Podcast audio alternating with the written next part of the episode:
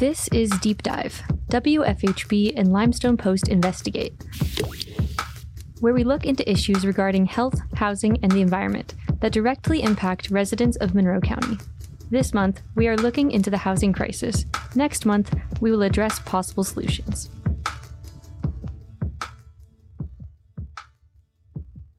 The lack of affordable housing in Bloomington leads to a higher risk that someone could experience homelessness.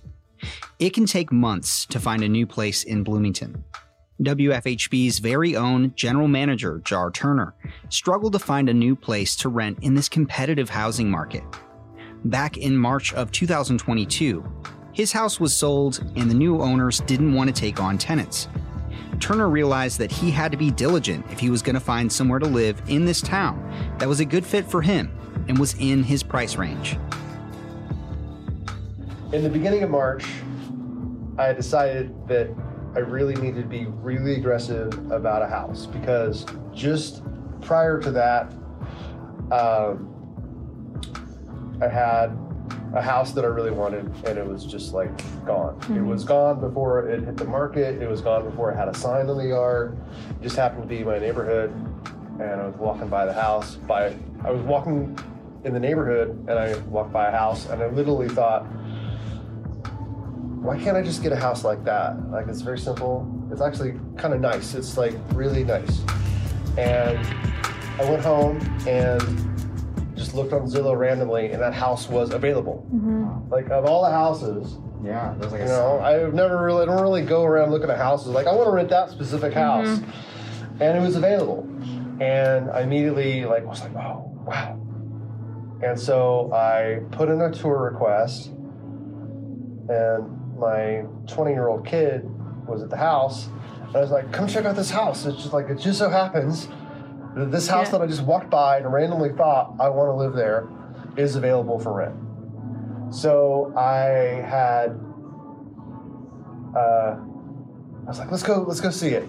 And then when we were like walking in the neighborhood and we were going to look at it, there were like cars parked all around. Immediately you're like, okay, this house is gone. They're showing the house right now as we speak. And sure enough, that was the case. It was available like it was gone that day. And that was like a gut punch. So I was like, all right, I got to be really aggressive about this. I can't just like take it personally and like be emotional about it. I have to really make this a sport. And so I created a spreadsheet and uh, just contacted every house that fit my criteria. It had to have at least two bedrooms. It had to have uh, at least a thousand square feet, 1,200 preferably, and it had to be close enough to um, the downtown and to the university so that my partner and my kid who don't yeah. drive or have cars could either bus or walk. Turner attributed the lack of availability to the amount of land available in Bloomington and shared that he thinks the way forward is to build taller. Forrest Gilmore is the executive director of Beacon Incorporated, an anti poverty organization that aids and empowers people experiencing extreme poverty, including hunger and homelessness. Gilmore said that the lack of affordable housing increases the chances that an individual can experience homelessness. I mean, it's it's the number one reason that people experience homelessness is affordable housing, and uh, being able to afford where we live. People being able to afford where they live. So so yeah, hundred percent.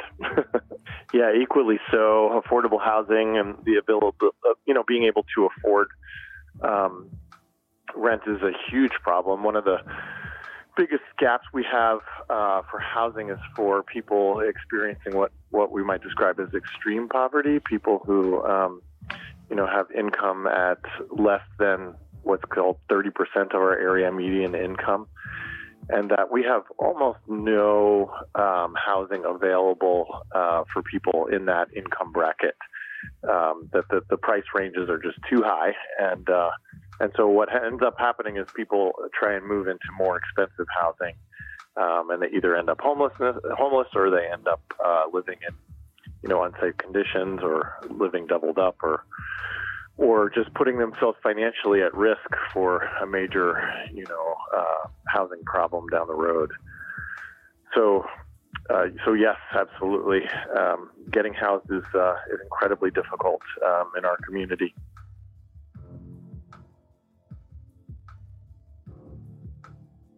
In our recent episodes, we shared that Keelan Walzer's experience having to move from a mold infested rental. She shared that she lived with her mother until she found a new place to rent from.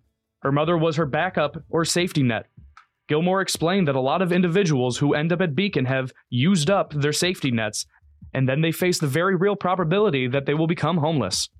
This may surprise some people, but most people experiencing homelessness don't come directly to the homeless service system uh, right away after losing their housing. They often, um, you know, have resources. They have family resources. They have financial resources, and they use those all up. Friends' resources. They use those all up uh, as much as they can um, to keep themselves from becoming, uh, you know, from entering the shelter system or worse. And so, um, so that's that's really common. So by the time we see somebody, they often have been homeless for quite a while already, uh, and then they, um, you know, are, are have exhausted many of their their resources. But that that safety net is often that first thing that people turn to when they become homeless, and we generally don't see people until that's gone. Gilmore shared that since he started doing this work a little over a decade ago, it has become harder and harder to get individuals back into housing due to the lack of affordable units available. One thing I'll, I'll, just make note of is that, you know, I've been doing this work for about 13 years now, and when we started doing this work, we didn't have a lot of resources for people to um, help support their rent and sub- subsidize their rent when they were disabled or had trouble, you know, affording the rent. Um, but we could always find a place for someone to live. There was always almost no matter what, there we could at least find some place to live if they could find the money to afford it. Now, 10, 13 years later, uh, we're in a very different situation where we, we are routinely unable to find housing for people at all. That there's just not enough, even when we have financial support uh, for those folks. Um, we don't even have enough money to. We don't have enough uh, housing to um, to actually support people uh, in the rate in you know in the price ranges that they need uh, to be able to live and succeed long term. So that's that's a significant change just in a, a little over a decade. Um, and I think it's important to realize that that, that our community, uh, from a housing standpoint, is getting worse uh, substantially. And uh, despite all the conversation and talk about affordable housing and how important it is, the efforts that we're using as a community have not uh, turned the tide um, in a positive direction. It's actually getting getting worse. Mm-hmm. But um, you know, I think there's a um, there's a common thing that happens in communities like ours, uh, all across the country, and uh, with respect to homelessness, and that what happens is we tend to have um, uh, a well-educated, uh, fairly well paid population that is very interested in the community, loves the community, wants to live here, um, buys up much of the housing, and um, and because their price, their salaries and income are quite good, um, the housing market tends to be um, really difficult for anyone who isn't being paid as well for them. We have that that population of well-paid, often well-educated folks, often have a strong need for a population that is um, in the service industry. So um, things like restaurants and deliveries and, um, uh, gosh, just cleaning and maintenance and uh, things like that that actually don't pay as well. And so, so there's a combination of people being paid very well that bumps up the prices of everything. Vert plus a, a, a strong need for kind of a service industry uh, population. Those two things combined create a really significant housing problem. And Bloomington's got that uh, in spades. One key factor about homelessness is that the odds are often stacked against individuals who experience it. Back in 2020, Noelle Herhusky Schneider and Stephen Hunt interviewed Sean Bueller and Kirsten White, who at the time worked at Beacon running the Monroe County Isolation Center. They provided insight into the reality of homelessness. how the systemic issue is and how easy it can be to become homeless.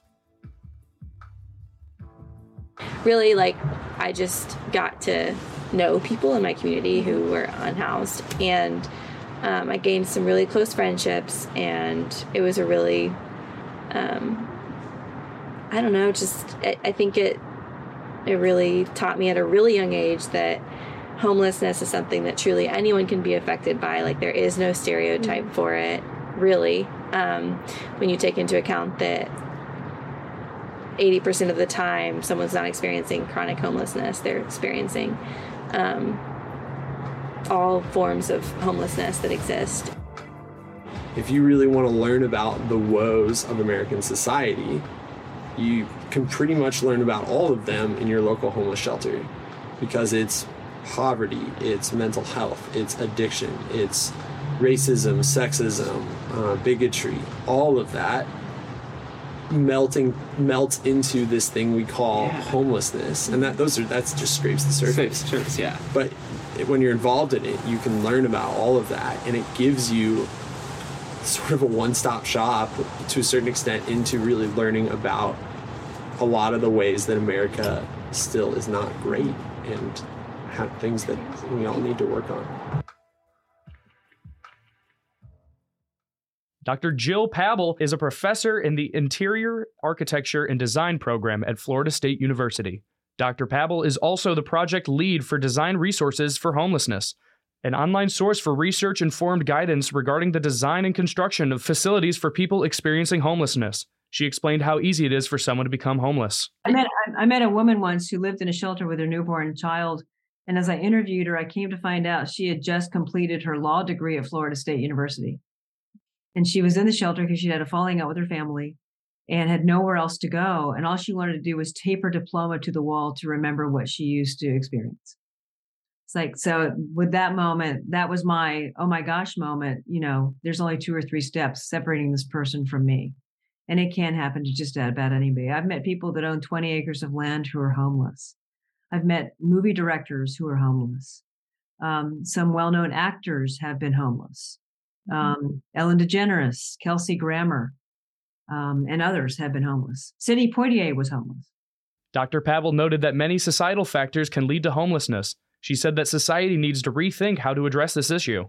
You know, society doesn't change or turn on a dime, but I think we're starting to confront the fullness of the situation really homelessness is kind of the culmination of so many societal ills poverty racial discrimination violence you know substance abuse dependency you know all kinds of things sort of come and revolve around or a consequence of being homeless. So we've got a tough nut to crack here but that doesn't make the need to do so any less.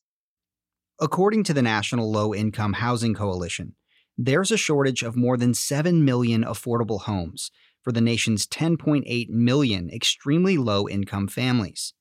The NLIHC says that there's not a state or county where a resident working full time at a minimum wage job can afford a two bedroom apartment. The Cough Society is an informational resource meant to reduce suffering related to homelessness. The resource explains that one of the root causes of homelessness is the lack of available low income housing units. Because there is an insufficient amount of low income housing units available in the United States, landlords can get away with upcharging rent prices. The paper written by homelessness expert Kyle J. Cassidy explains, quote, the housing market is based on supply and demand. The less supply of available affordable housing units in the area, the more landlords can get away with charging unaffordable costs because people have no other choice but to pay it. End quote. According to the Bloomington housing study done in 2022, if Bloomington continues to grow at a steady rate of 1%, the population will reach just over 90,000 by 2030. The housing study reported that Bloomington would need to construct an average of 236 units per year, totaling to an additional 2,592 units by 2030.